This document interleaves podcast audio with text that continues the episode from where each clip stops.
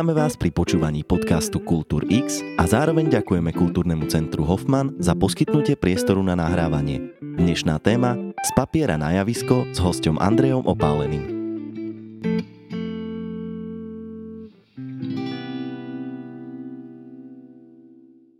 Tak ešte raz eh, by som rád privítal všetkých poslucháčov, počúvateľov počúvadla, všetkých, ktorí sa k tomuto podcastu dostanú.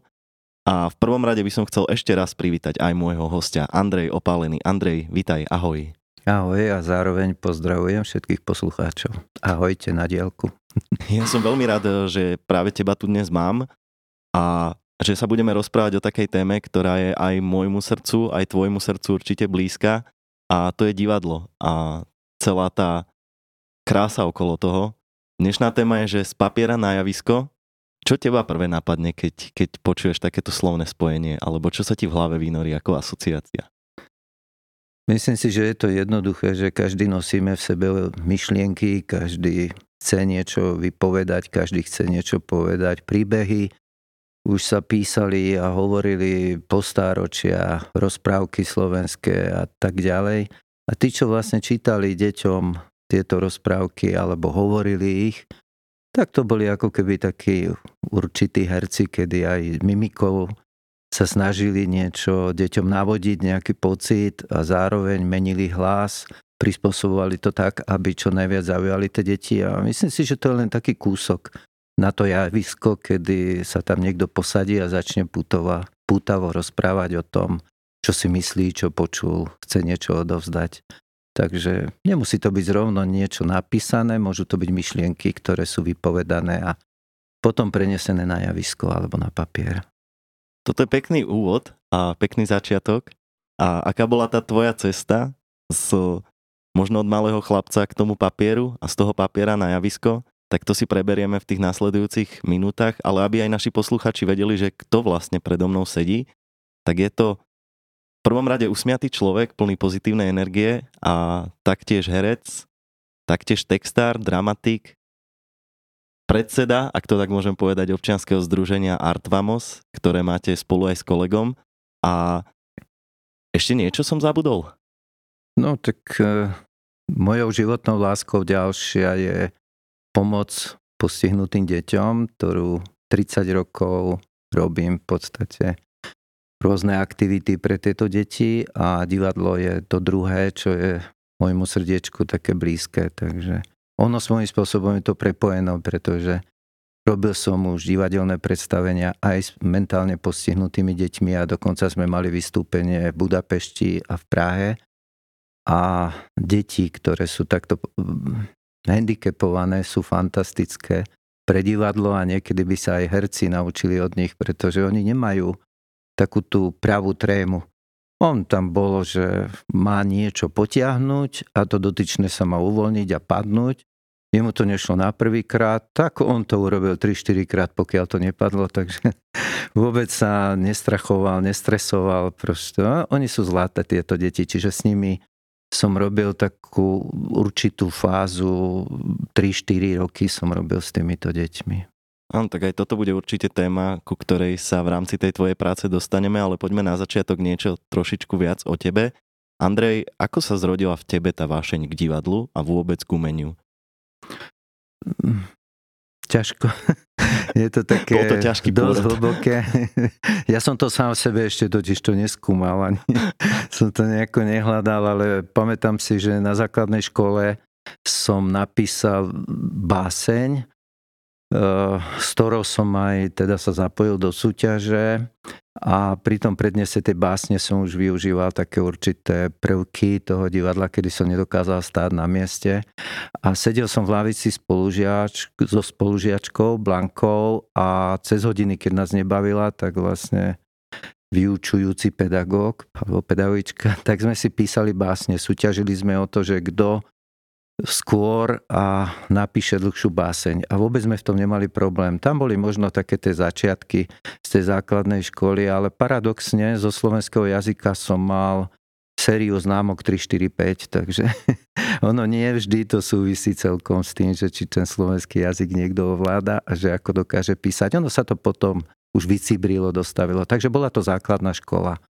Ale skôr aj možno to bolo tom, že je to v mojej povahe, je to taká, taká tá energia, ktorú človek sebe nesie a veľmi rád som sa zapájal do rôznych kultúrnych podujatí. A mal si to aj z rodiny tak, že si vyrastal v nejakom umeleckom prostredí, umeleckom podhubí, alebo skôr sa to tak v tebe nejako rodilo? Že niekto, niekto to má také, že celá rodina hudobníci, tak samozrejme, že aj syn v prvom rade dostane do ruky hudobný nástroj. Absolútne nie. Skôr, keď som si to tak spomenul, že prečo som tak človek, ktorý sa trošku zamyslí nad sebou alebo trošku filozofuje, veľmi rád mám kontakt s ľuďmi. Keď si sadnem do reštaurácie, tak aj moja manželka vie, že pozerám sa po ľuďoch a mi to proste trpí, lebo ja si zmapujem situáciu aktívneho diania dvojiť za stolom alebo podobne, hneď vycítim situáciu, dokážem sa ako keby trošku dostať do toho, čo prežívajú, akí sú a to je pre mňa také charakteristické, že kde sa hýbem, nenechám ľudí vedľa seba len tak prejsť bez toho, aby som niečo z nich necítil. Takže toto bol taký začiatok, že v detstve som bol, dnes to volajú šikanovaný, alebo nejakým spôsobom trošku dieťa, ktoré bolo citovo nejako ranené, alebo nemalo dostatok takej citovej náplne. A ako si sa to ozrkadlilo ďalej, že som taký uzavretejší, absolútne sa vymykam, súrodenci takí nie sú. Mama pracovala, otec baník a tak, takže nikto ani nehral na hudobný nástroj, divadlo nehral, nič také nerobil, len ja som ako si nejako sa nepodaril, si myslím. Hej, to si aj ja hovorím u nás doma. O, ono ma napadá tá otázka, že keď si si prechádzal tou cestou svojou, Kedy si prišiel na to, že to umenie chceš naozaj robiť? Chcel si byť, že astronaut alebo ITčkár, technik? Na no. akú strednú školu si išiel študovať napríklad? Tak eh, si povedal, že ja som si život do určitého obdobia bez hlavou užíval a skorej som chcel čo najviac zažiť. Tak ako dnešní mladí ľudia sa vrhajú na to, že chcú čo najviac zažiť, chcú čo najviac vyskúšať, tak ako si v úvode uviedol, že som bol usmiatý alebo tak, tak aj som dnes a bol som vždy taký. A kedy si som čítal, že človek, ktorý čím chce byť, na prvom stupni základnej školy, tak ja som si tam, bez toho, aby mi niekto niečo hovoril, som si povedal, že buď budem archeológ alebo herec. To sú dve veci. Ale zaujímavé bolo, že v živote nikdy som k tomu nesmeroval. Prešiel som cez to a prvé moje také herectvo, ktoré skutočne ako bolo vždy, bolo až na vysokej škole. Až na vysokej škole v Nitre, kde sme robili imatrikulácie, mali sme divadielko na osmičke a vtedy som zažil taký prvý skutočný pocit, že čo je to pre herca, keď divákov baví, kedy sa mi prvýkrát stalo, že som nevedel odísť z javiska. Diváci sa smiali, ja som pridával a režisér nevedel, čo urobiť, aby ma odtiaľ dostal, lebo ja už som sám cítil, že by som chcel ísť preč, ale nevedel som, čo povedať nakoniec tým divákom, že už idem preč, pretože som ho čo povedal, oni sa smiali. A vtedy som zažil prvýkrát, potom ešte v živote som mal tú, ten, tú radosť toho, že som to zažil na ďalších divadelných predstaveniach. Je to pre herca fantastický pocit. Takže niekde tie moje začiatky úplne také seriózne až na vysokej škole. Dá sa povedať, že možno práve taký ten prvý dotyk spustí tú vášeň, že už sa potom toho ako keby nedokážeš vzdať? Že, aké to bolo? Teraz si opísal, aké bolo to predstavenie, aké bolo, keď si dohral to predstavenie a zišiel z toho javiska a videl tých ľudí alebo počul ich tlieskať. Pamätáš si tú emociu? Určite je to niečo fantastické a každý to chce zažiť. Každý z ľudí, nech je toho, kto chce byť obdivovaný, chce dostať také pohľadenie za to, čo robí, zažiť ten úspech a je to jedno, či robí divadlo alebo inú prácu, hoď ktorú, ktorú robíme a robíme ju radi, tak sme šťastní a radi, keď druhí si to vážia a povedia nám, že je to dobré, že sme šikovní. U mňa bolo také typické to, že nerád robím veci, ktoré už raz niekto napísal Čiže už počas tej vysokej školy som bol silné zastúpenie, tam bolo autorstvo.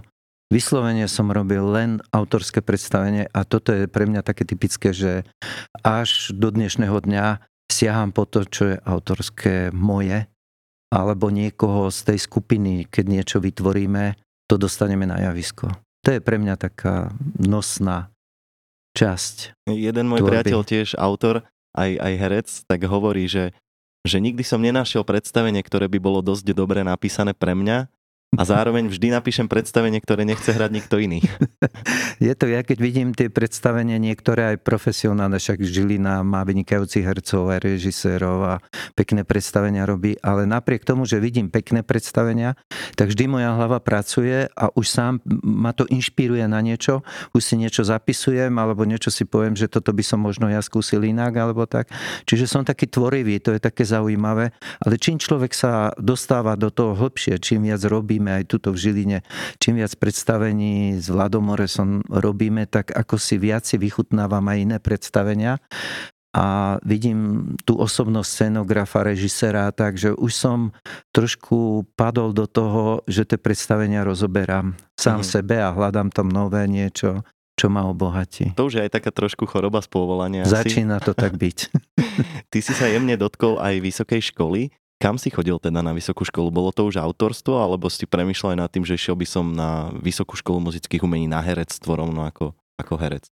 Ja som išiel na vysokú školu, pretože moja mama povedala, že priateľka, s ktorou som chodil, ktorá bola neskôr moja manželka, je na vysokej a patrilo by sa, aby aj ty si mal vysokú. Takže ja som si myslel, že ja skončím už učňovku. Ja mám také všetky stupne učňovka, nadstavba, vysoká škola, to bola v Nitre polnohospodárska, kde som sa venoval turistike a divadlu viac ako učeniu. A potom, keď som prišiel do praxe, tak e, trošku handicap, taký zdravotný, alergik, ako hrom som bol vtedy, tak z polnohospodárstva som musel odísť, išiel som učiť do špeciálnej školy, tak som si urobil vysokú školu rovno, ja som nechcel rôzne tie stupne, urobil som si vysokú školu v Bratislave na Univerzitu Komenského, špeciálnu pedagogiku a keďže je to také moje tiež, také srdcové, tak som skončil tak aj doktorát. Pred niekoľkými rokmi som ukončil ten doktorát a to je také, čo, kde sa odborne ešte rád cítim a cítim sa, že dokážem tým deťom rôznym handicapom pomôcť. Takže to, to sú moje školy. Tá pedagogika už je snáď k tomu divadlu bližšie. Uh-huh. Takže to už je také. Možno. Ono, áno, presne teraz je možno ten čas, kedy by som sa, kedy by som sa toho tak aj ja chcel jemne dotknúť, že čo ťa motivovalo práve k tej práci práve možno s takýmito určitým spôsobom zdravotne znevýhodnenými ľuďmi? Pre mňa sú to ľudia, ktorí sú najčistejší na svete. To sú decka, ktoré keď Rád sa s nimi bavím, tam sa môžem vyblázniť, nemusím sa kontrolovať. Oni keď niečo povedia, oni to myslia úprimne, oni nikdy za tým nič nehľadajú iné. A veľa humorných vecí sa mi s nimi stalo, napríklad na diskoteke, ja tak zvláštne tancujem svojsky, ruky, nohy lietajú, tie tance, čo dnes sa tancujú, sa, som robil už pred 20 rokmi. Ten jeden postihnutý prišiel ku mne a hovorí mi, a si ty normálny?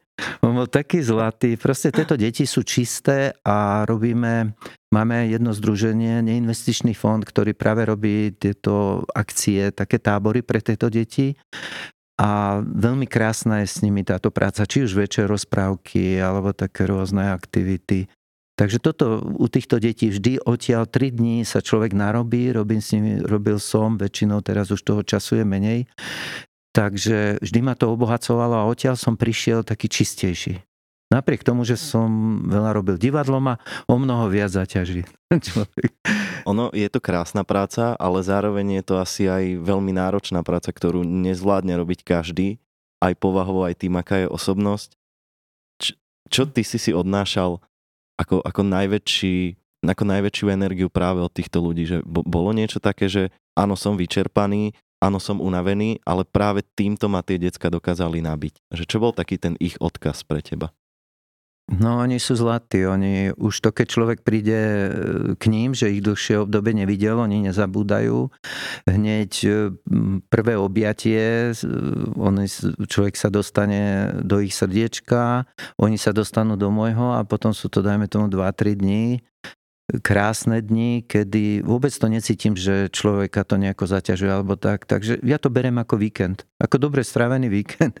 ako keby som bol niekde na dovolenke. Mňa nudí ležať na pláži. Uh-huh. Moja manželka to vie, že proste na pláži nedokážem vydržať a radšej idem ráno, milujem rán, rána v Chorvátsku, nejak, keď si dám kávičku niekde, alebo potom večera cez deň na tej pláži, to je nuda. Hľadám, že čo budem robiť.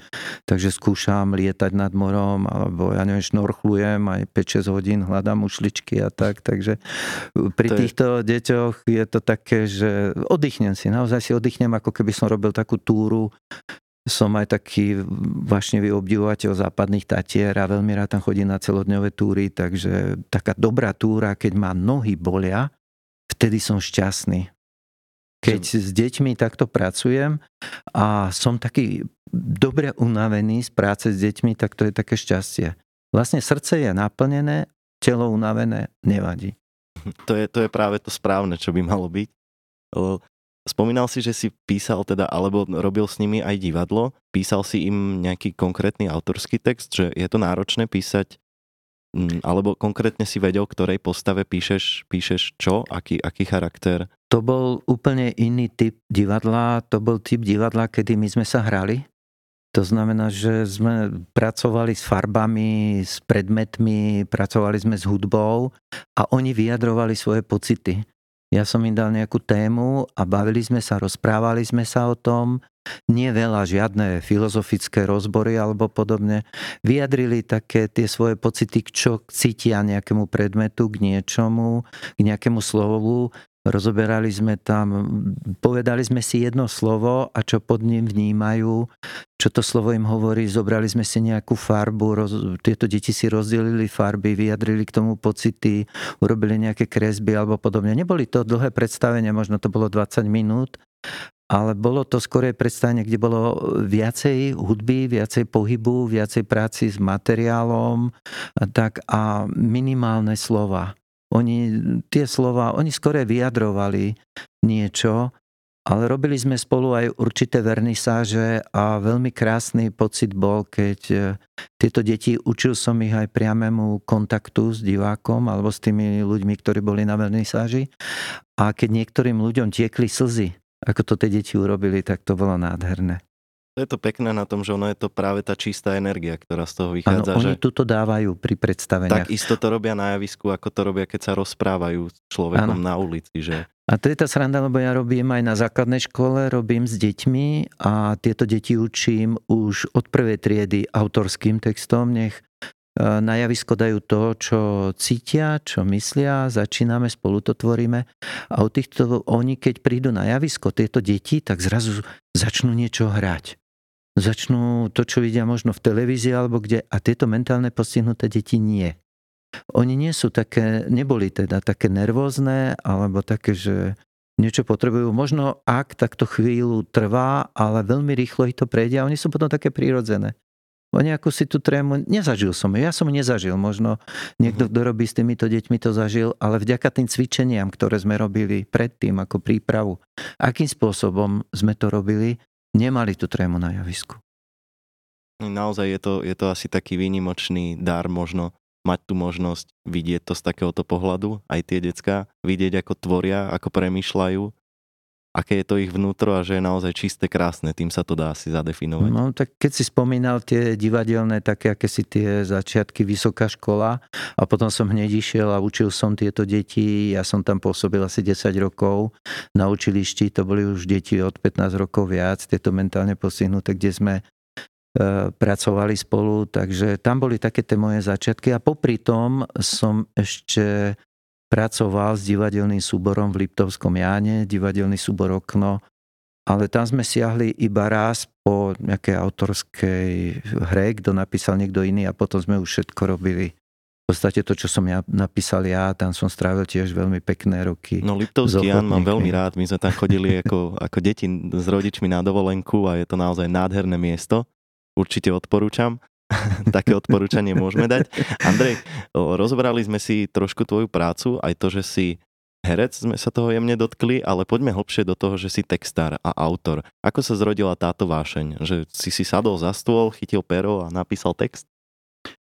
Ono, všetci, čo píšu, alebo niekedy e, sa tým zaoberali, alebo chceli to skúsiť, neviem, ako to prežívajú, ale majú určite nejaké impulzy na to, aby to... Pre mňa ten impuls môže byť niekedy napríklad v noci, nad niečím rozmýšľam, niečo ma napadne, zoberiem papier, napíšem jeden výstup a niekedy z jedného výstupu sa stane divadelná hra. Potom už k tomu len pridávam, pridávam, pridávam.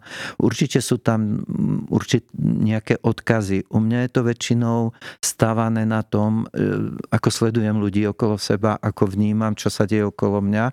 Napríklad v jednej divadelnej hre som využil ako keby taký monológ matky vo vlaku, ktorá telefonovala na chodbe so synom a to bol taký, mm, taký fantastický text do divadelnej hry. Tá pani, čo hovorila do toho telefónu, ja som si to živo predstavoval a bolo to pre mňa tak zaujímavé, že ja keď som večer si sadol, tak som dokázal e, ten dialog so synom, dokázal som si ho dostať na papier. Samozrejme, to je len začiatok. Človek si napíše, že čo by chcel a potom tým textom robím toľko, že to sa nedá v hodinách vyjadriť. Niekedy napísanie jedného, jednej A4 alebo jedného výstupu e, znamená, že si ho prečítam 100 krát, 200 krát, proste kontrolujem si tam, hľadám význam, že či je to to, čo som chcel povedať, či tie slova sú správne, či toho diváka to zasiahne tak, ako si myslím. Ale je to spojené aj s tým, ako si hovoril, že e, rád hrám, Takže viem, ako to bude vyzerať asi na javisku a to je super. Nie som ten autor, ktorý si myslí, že čo napíšem na prvú je dobre. Nie. To je možno aj ten rozdiel s mojim kolegom, ktorý teraz robím vládom, že vládo sa čuduje, že ja siaham e, možno aj celý rok tú hru upravujem niekedy, uh-huh. než ju pustím von. A dokonca to robíme tak, že keď aj tá hra je napísaná, pre mňa divadelná hra sa stáva vtedy, keď je zahraná. Všetky hry, ktoré som napísala a ešte neboli zahrané, nepovažujem za divadelné hry. Takže keď ju dostaneme na javisko, tak ja som schopný do rána prerobiť niečo, upraviť a robím to rád a nemám s tým problém. A viem, že Vlado niekedy bol prekvapený na druhý. On si myslel, že sa ma to dotkne, keď povie, vieš čo, toto nesedí, tuto mi niečo chýba, sem niečo dodaj, tuto by ešte niečo. Tak sme sa chvíľu o tom bavili, ja som ráno prišiel, usmiatý, doniesol som mu text. Áno, nie úplne, ale bolo to prerobené a on bol spokojný. Je to o tej dôvere, že ja jemu verím, on verí mne a potom tá spolupráca je fajn. Aký bol prvý text tvoj, ktorý si napísal? Pamätáš si ho, že aká to bola hra? Alebo či to bola len nejaký úryvok, nejaká poviedka, niečo? Ma to zaujíma, že aký bol úplne ten, ten začiatok, začiatok. Ten začiatok prvé, ja som asi sa pomýlil, lebo úplne prvé predstavenie také s tými ochotníkmi bolo v Jakubuanoch, je to Liptov. Stríďa z Podhaja, slavný Urbánek, hej, to skúšali a len čo sme to dohrali, tak ja som do týždňa napísal novú divadelnú hru, vtedy to bolo také strelené, tu som roztrhal, zahodil, lebo súbor sa rozpadol. Takže uh-huh. vtedy možno to vzniklo prvýkrát, ale potom som sa viac menej, nebol som spokojný. Je to také pre mňa špecifikum, rád robím s druhými, ale veľmi rád robím sám so sebou.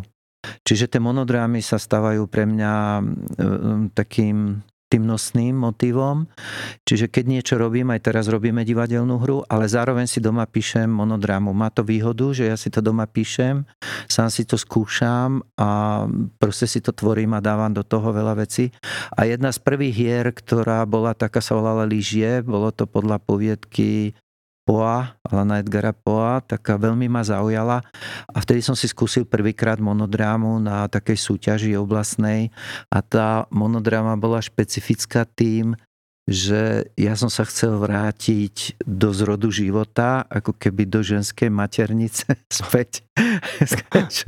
My, tí všetci ľudia, tak vyjdeme na nezabudnutelný zážitok, na ktorý si nevieme spomenúť potom, keď sme dospeli a vyzliekol som sa tam do naha, čo bola moja manželka šokovaná z toho, takže bolo to také zaujímavé. Už potom radšej robila divadlo so mnou.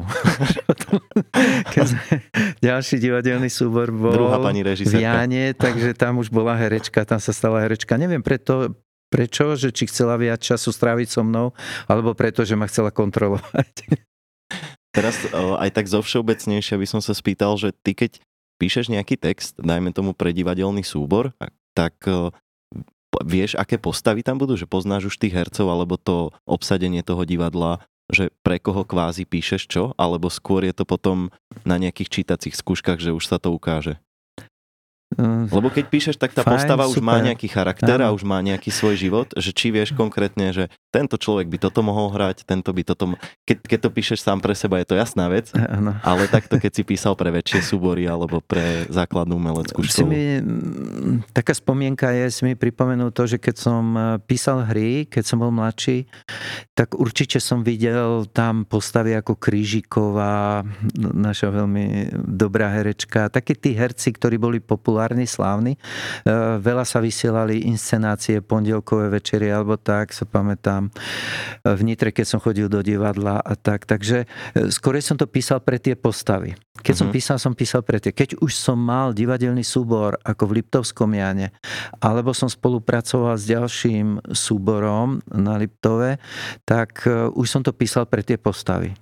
A je to fajn, tí ľudia sú podarení a myslím si, že pre toho autora ak má to šťastie, že vie, komu píše, je to fantastické, lebo tí ľudia sú mu takým tým zrkadlom, odrazom toho, že povedia, je, to som celý ja, alebo to je fajn, to sa mi páči. To ako keby si písal o mne. Je to príjemné a ten človek sa tam nájde a myslím si, že aj režisérovi to uľahčí trošku tú prácu a potom už len kontroluje, lebo ten herec tam vniesie niečo svoje, Uh-huh.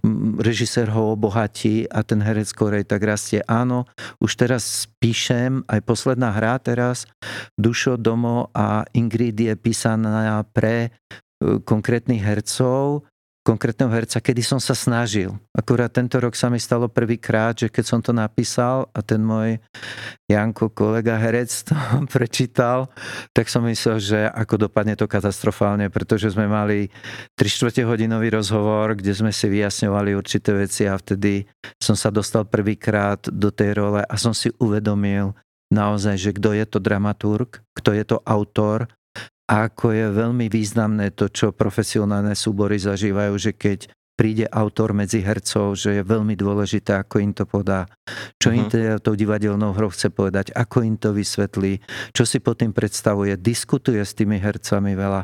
A toto bolo presne, toto prvýkrát v živote sa mi stalo, že e, sme dlho, dlho rozprávali, až nakoniec sa nám to podarilo prelomiť akúsi tú stenu, postupne tie tehly odlietali preč a prijal tú postavu, prijal tú hru a teraz je rado s ním robiť, lebo prináša tam to svoje. Dokonca mm, ja som mu povedal, pozri si to zmeniť môžeme, zmeň, vyber si repliky, doplň si svoje, vieš, čo týmto chcem povedať, povedz si to, ako to ty hovoríš, ako tebe to ide, ako to bežne používaš. Toto učím aj deti od, na základnej škole. Rád som, keď povedia tak, ako to cítia, keď povedia tak, ako v triede. Aj teraz mám staršie deti 5-9 a keď teraz niečo tvoríme, tak presne im poviem, povedzte mi, čo ste dnes zažili. Skúste si spomenúť na nejaké rozhovory so spolužiakmi, ako to bolo v triede, čo sa dialo a Mhm. poďte, ideme, ja donesiem námet. Tieto deti majú potom také osobné zainteresovanie do toho, čo robia. A to je to super, to je fajn. Ja som tá hlavička hore, ktorá to striehne, ktorá dáva pozor, aby ten nejaký oblúk tam bol a potom hľadáme cestu stvárnenia a podobne. Čiže držím to, aby to bolo fajn, ale oni do toho vkladajú maximálne, čo sa dá. No s tými deťmi je to asi iná práca ako s dospelými a mňa ešte od teba ako autora presne zaujímala tá vec, že keď prídeš s tým textom pred hercov, ty máš vlastne ten príbeh ako keby prežitý, že je to tvoj príbeh, každá postava má pre teba nejakú, nejaký špecifický mm, tiež príbeh, tiež o, vlastnosť a podobne, že stalo sa niekedy, že ste sa s tým hercom vôbec nestretli a muselo sa buď zmeniť úplne ten text, alebo ty si bol sklamaný vnútorne, že ale ja som to takto nemyslel a stala sa niekedy taká extrémna situácia nejaká? Mm, Nie som slávny autor, nie som taký, že by po mojich textoch asi siahali také, mm, ani, alebo neviem o tom, lebo mám svoju stránku internetovú, kde uverejňujem tieto divadelné hry, môže si ich na Slovensku každý zobrať bez poplatku nejakého. Je tam napísané, že autorský zákon a on mm, je povinný teda mi to napísať, ale môjim cieľom nie je zarobiť, môjim cieľom vždy im poviem, že pozvite ma na premiéru a, alebo niekoľko fotiek pošlite, tam sú rôzne divadelné hry od pre súbory až dospelí. Ale stalo sa mi s divadelným súborom ploštín, kedy som si sedel s režisérkou, ona si prečítala, povedali sme si niečo a nebol som na skúške, neurobil som vstup, nič do toho, oni cvičili sami, chcela to robiť sama. A povedala mi, že prvýkrát, keď čítali tú hru, dala im to domov a keď to začali čítať, tak sa veľa nasmiali, že, že to, to je fantastické takéto niečo počuť. A potom oni to nacvičovali sami. Nebolo tam treba nič meniť. Dodnes tá režisérka má tú hru rada a je nešťastná, že prišlo také ťažké obdobie a už ju nemohla hrať, že ju zahrali len asi 5 krát. A vtedy som zase mal príležitosť zažiť nie ako herec, ale že som prišiel na tú premiéru a ja som sa z chutí zasmial to, čo zahrali to je fakt, že toto poteší a ľudia na to radi spomínajú, že veselú hru ľudia majú veľmi radi. Takže... A tie dievčata boli bravúrne. Je to o piatich ženách, ktoré likvidujú chlapa, wow. ktorý chodil so všetkými piatimi naraz, oni o tom nevedeli a zavreli ho v jednom byte a rozmýšľali o tom, že ako ho odstrániť z tohto sveta, čo s ním urobiť, pokiaľ neprišli na to, že väčšina z nich je s ním tehotná. Takže to sú také zaujímavé Dal by sa tento príbeh niečomu na Slovensku prirovnať?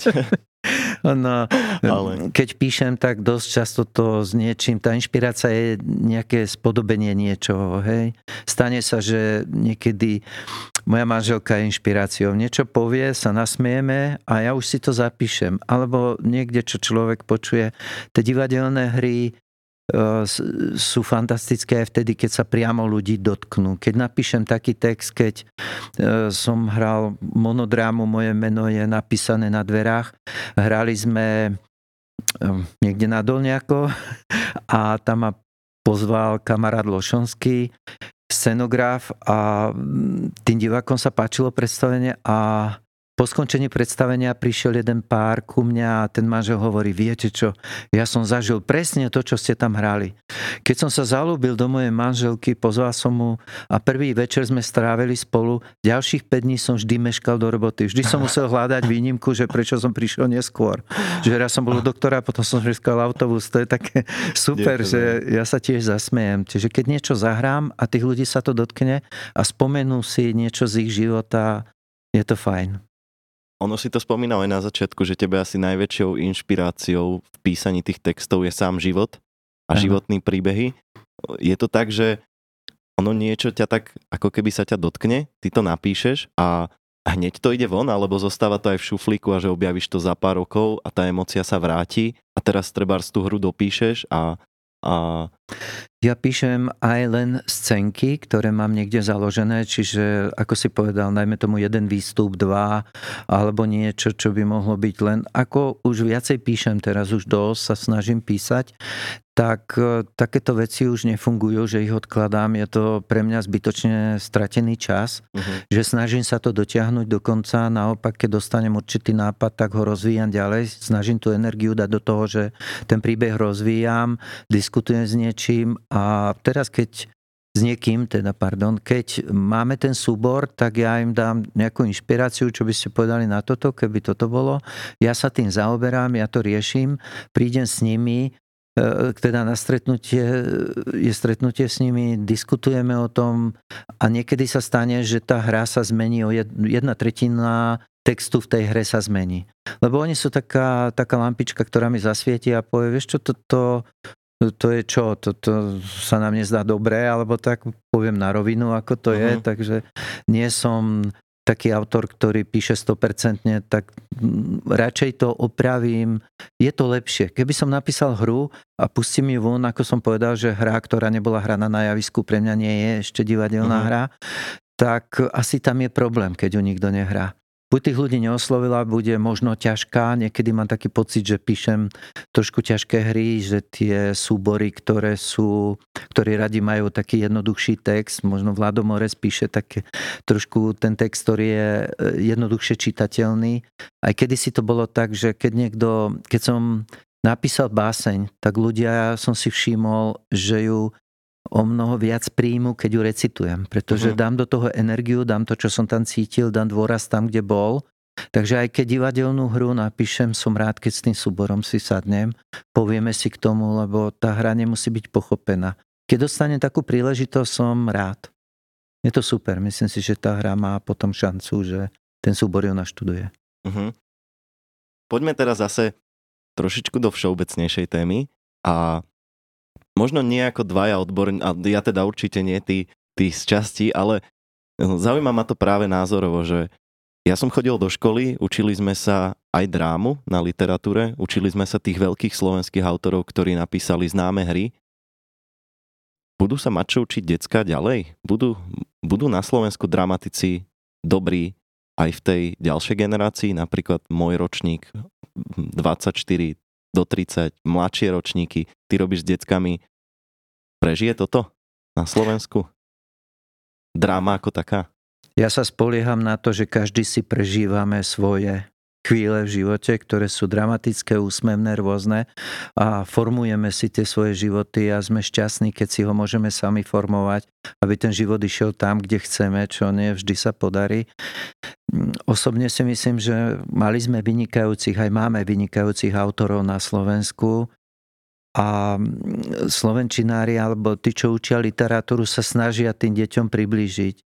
Ehm, aj naši autory, nech boli starší a nech boli aj 100 rokov predtým písali alebo viac, určite nes, tie ich diela nesú v sebe niečo, čím oslovia aj dnešných mladých ľudí. Len otázne je to, že či im to vieme podať tak, aby si tam našli niečo. Je pravda, že sú niektoré hry, ktoré nemusia byť celkom aktuálne, alebo ten text nie je priateľný na čítanie na dnešnú dobu, ale na to sú pedagógovia, či už na vysokých školách alebo inde, ktorí vedia tie deti do toho vtiahnuť. Skúsenosť moja je taká, že keď aj idem na hodinu slovenčiny alebo robím s týmito deťmi, oni sú otvorení dnešní mladí ľudia, sú otvorení všetkému. Len my dospeli, alebo tí, čo píšeme, naučme ich to, aby našli cestu k tomuto prijať. My im tú cestu ukážeme, otvorme im ten spôsob, ako by sa to dalo. Veď Shakespeare, ako písal, tak písal, napísal divadelnú hru a naštudovalo tisíc súborov a každý to poňal inak, inak urobil, inak tam poňal, našiel si tam to svoje, tak aj tých slovenských autoroch pri čítaní e, si ten, e, kto to číta, čitateľ vie niečo nájsť. Ja osobne sa priznám, že keby niekto ma chcel zabiť, tak nech mi dá čítať Dona Kichota. Ja nemám rád a absolútne mm, ako nedokážem čítať hrubé knihy pre mňa, ja, ja opisy, Balzak a podobne, to je smrť. To je moja smrť. Ja mám rád priame dialógy, priame diania. Ja tam musím cítiť v tých dialogoch, v krátkom, možno nejakom vyjadrení pocitovom doplnené, ktoré je za, tým, za tou priamou rečou alebo podobne. Pre mňa toto musí mať spát a toto existuje a kniha, ktorá je takto napísaná, je fantastická pre mňa, preto som miloval revy svetovej literatúry, ktoré zaniklo. Tam boli tie kratšie poviedky, ktoré boli na 10-15 strán. Niekedy mám taký pocit, alebo si myslím, že dobre napísaná poviedka na 15 strán dokáže byť e, väčším pocitovým zážitkom niekedy ako kniha, kde je veľa tých opisov. Takže možno je to to, čo niekto z čitateľov to má rád, keď sú opisy, dceru ktorá číta všetko a dokáže, ale keď po dlhom čase mi niekto povedal, vieš čo, tieto otiene sivej sú fantasticky začať čítať, tak ja by som z tej knihy tých prvých 50 strán vytrhol ale ako prečítal som to, ale ďalej tá kniha bola zaujímavá. Áno, že, že proste dalo sa to čítať. Každý si tam nájde Takže, to svoje. Nájde si tam. Takže myslím si, že aj tí naši starší autori alebo súčasní, naučme sa, ako mládeži to podávať, ako mladým ľuďom to podávať. Dajme im to tak, aby to bolo pre nich zaujímavé. Spojme to s ich životom. Ale robme to my ako dospelí, alebo tí, ktorí proste píšeme a oni siahnu potom. Bude to zaujímavé. Pre mňa si človek, ktorý tieto veci, že nielen hovorí, ale aj keď som si o tebe pozeral materiály alebo nejaké články a podobne, tak ty si človek, ktorý to reálne robí. Aj toto, čo si teraz povedal, reálne budeš robiť a o tom je festival Dramatvor. Skús možno povedať viac, že, že čo je Dramatvor vlastne. No trošku mi chýba niečo. Máme Máme teraz veľa autorov, ako som sa dočítal, alebo keď prídem do knihkupectva, nie je problém um, siahnuť po knihe poézii, ktorú napísal slovenský autor, či už žena alebo muž, alebo knihu. Máme dosť autorov, ktorí píšu a myslím si, že pekné knihy a také, ktoré sú zaujímavé.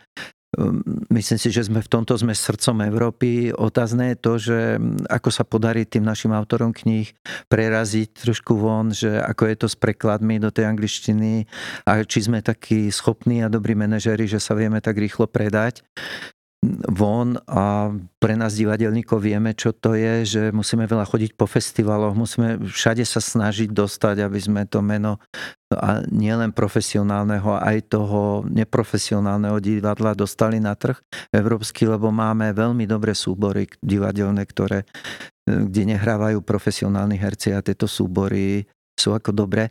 A dramatvor vznikol preto, že takú myšlienku som dostal, že učme tieto deti, keďže robím roky, 10 rokov zhruba na tej základnej škole, kde pôsobím, v Žiline robím s týmito deťmi, od začiatku ich učím písať autorské texty. Skúsme urobiť taký festival, ktorý ukáže mladým ľuďom, že nie je to také náročné urobiť, napísať nejaký text, ktorý sa dá zahrať na javisku. Skúsme si vybrať z nejakej poviedky, alebo ktorú čítame, alebo vyberme si slovenského autora prečítajme si od neho nejakú knihu, vyberme si tú určitú pasáž z toho a urobme nejaký výstup jeden, dva, naštudujme to, urobme to, lebo ma to zaujalo. A čo treba k tomu urobiť? Čo treba, ako sa treba snažiť niečo možno aj prerobiť alebo napísať tak, aby z neho vznikol toho dramatický text výlučne pre javisko. Čiže Dramatvor je akoby festival, ktorý je určený pre tých, ktorí sa snažia písať divadelné hry. Snažia sa písať čo len jeden výstup, ktorý je určený na javisko. Aby tie deti alebo tých mladých ľudí, je to od veku 10 do 20 rokov, aby títo mladí ľudia prišli na to, že neexistujú bariéry. Ja môžem zobrať aj nejakú poviedku, ktorú som napísal a nie je problém ju dostať na javisko. Posledných 5-10 rokov alebo viac sa snažím viac do, dostať vďaka stanici Zariečie do taja performerov a podobne toho chodím na workshopy, kiosk sa zúčastňujem, poznajú ma tam už trošku, že napriek tomu, že som starší, mám to rád, ja mám rád, ten sám pre seba v živote tvrdím, že neexistuje, čo sa nedá v tomto smere a milujem provokácie, milujem to, že idem do niečoho a hľadajme cestu, ako sa to dá. A práve rád ukazujem týmto mladým ľuďom, s ktorými robím, alebo aj v súbore, ktorý máme, že to je jedno dôležitý nápad. Dôležitý nápad, niečo, čo napíšem, dostanem a dostaneš to na javisko. Nemáš problém, veď dnešné divadlo nemá problémy, či už nepoviem nič počas predstavenia, alebo budem len rozprávať, alebo bude tam len hudba a ja budem niečo tancovať. Dnešní mladí ľudia aj dospelí vítajú tieto predstavenia a slovenský divák už vie, že existujú rôzne typy foriem e, predstavení a začíname ich mať veľa. A práve Žilinský divadelný súbor profesionálny vďaka E, Edovi Kudlačovi robí predstavenia, ktoré sú aj náročné, ten divák už rozmýšľa, ale chodia tí Žilinčania, toto je super, hej. Treba zahrať aj nejakú veselú hru, čo poteší viacerých, ide to, takže toto je cieľom dramatvoru. Ukázať, že už len kúsok chýba k tomu, aby som napísal niečo, čo je na javisko, čo sa dá dostať na javisko a nie je No my dúfame, že možno jeden práve z týchto dramatvorov, ktorí vyjdú z tvojej dielne, sa ocitne možno aj tu v kultúrnom centre Hoffman, kde Zatiaľ je hudba, ale určite tu patrí aj divadlo, určite tu patrí každý kút kultúry a čím viac bude takýchto miest a ľudí, ktorí to budú chcieť robiť, tak tým možno tú našu krajinu si spravíme lepšou, krajšou, lebo pokiaľ tá kultúra je a pokiaľ tí ľudia o to majú záujem, tak sa žije lepšie a ľudia sú, sú istým spôsobom šťastnejší. Andrej, ďakujem ti za dnešný rozhovor alebo za tento podcast. Naozaj mám ešte asi milión otázok, ktoré by som vedel položiť, ale čas nás tlačí. A zakončiť by som to chcel možno takým odkazom, že ty ako autor určite zažívaš aj to, že je to pre teba terapia sa vypísať z niektorých vecí možno, alebo, alebo bola v minulosti, že určitú emociu, ktorú si nevedel dať inak von, tak si dal na ten papier. Vedel by si takto pozbudiť možno mladých ľudí, že, alebo aj starších celkovo ľudí, že skúste to, skúste písať, skúste... Možno, možno to nemusí nikto čítať, nemusí byť z toho divadelná hra, ale skúste to zo seba nejakým spôsobom, či už na javisku krikom, alebo na papier perom dať von a ešte k tomu ťa potom poprosím možno nejaký taký záverečný odkaz od teba. Ono sa to dá asi aj spojiť do jedného. Veľmi Nech jednoducho, že všetci to poznáme. Všetci vieme o tom, že si som spomínal, prekonávame rôzne tie životné fázy, možno aj neúspešné. A ja som sa až postupne v živote ako chlap, my chlapi sme hrdí na to, že máme niekedy tie svoje tajomstvá, svoj život a nechceme, aby nám ženy do všetkého išli a rozumeli, ale práve od žien som sa naučil jednu vec a zároveň v mojom živote to neskončilo úspešne a to je to, že človek, čo prežíva, musí dostať von. Je dobre, ak to dostane von. Ak mám problém, nech sa o tom rozprávam s niekým. Nech je to, kto chce. Ak mám nejaké pocity, nech ich vyjadrím. Ak niečo prežívam a cítim, nech to dostanem von. Ak môžem povedať, chvála Bohu, máme málo terapeutov na Slovensku. Vďaka tomu Slováci píšu, hrajú hry, dostávajú to von iným spôsobom. A to je fantastické, e, že rozprávať, písať. Vlastne je to základ tvorby. Poézia vzniká najviac, píšu ľudia, keď sa zalúbia. A prečo ľudia nepíšu, keď sú smutní? Prečo ľudia ne, nepíšu, mladí ľudia nech píšu, bol som na túre. Teraz to robia mladí ľudia s tým, že píšu si cez Instagramy alebo čo ja kde, nejako, ale sú to fotky. Mladí ľudia zabúdajú písať a keď pozerám, aké hrubice, aké chyby sú tam a akým spôsobom píšu, som z toho smutný, takže trošku ich naviaz aj tým dramatvor, aby niečo dávali na papier. Takže mm, Slováci sú fantastickí. Divadlo máme v krvi, máme ho v srdci. Sme ten stred Európy a divadlo je tu fantastické. Vždy bolo. Hralo sa na Liptove v každej dedine skoro alebo podobne. Čiže my tú drámu dokážeme napísať, dokážeme ju dostať von. Radi ju hráme Slováci. Takže to, čo cítime, píšme. Keď máme problémy, píšme o nich, rozprávajme sa o nich a budeme prekvapení, že určite dokážeme veľa vecí napísať, tvoriť aj do toho divadla.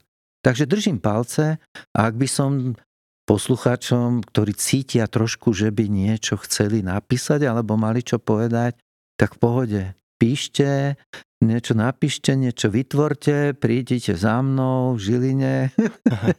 Mám internetovú stránku Andrej Opálený, divadelné texty alebo tak. Google nájde všetko, hry, takže www.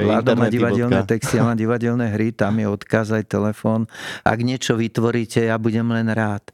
Veľmi rád robím s druhými ľuďmi, veľmi rád im pomôžem, čo sa týka tvorby alebo podobne, takže rád to urobím. Aj za toto ďakujeme, lebo, lebo taktiež takýchto ľudí treba, ktorí vedia trošku to vedenie, možno dať tým, ktorí chcú tú emociu dať von a niekedy je to také surové, rýchlo, ale je to dobré v podstate. Ja, ja dúfam, že von a, a tam, kde sa má dostať, sa dostane aj tento podcast, lebo Veľmi príjemný rozhovor to bol pre mňa a veľmi rýchlo ubehol ten čas a takisto verím, že aj na, kraj, na stránkach Krajského kultúrneho strediska, ak si vyhľadáte o dramatvore viac, tak sa určite dostanete aj k textom, ktoré, ktoré práve do tohoto projektu budú zapojené a k autorom a možno si aj tam nejaký ten svoj nájdete, či už ste divadelný súbor alebo, alebo jednotlivec, ktorý si, si chce len niečo prečítať. Ja ďakujem dnes Andrejovi Opalenému, že bol mojim hosťom autor, dramatik, textár a predseda občianskeho združenia Art Vamos a taktiež... Vamo. Art Vamo, už som to, už som to skoro nepovedal dobre. A taktiež o, vedúcemu všetkých dobrých duší.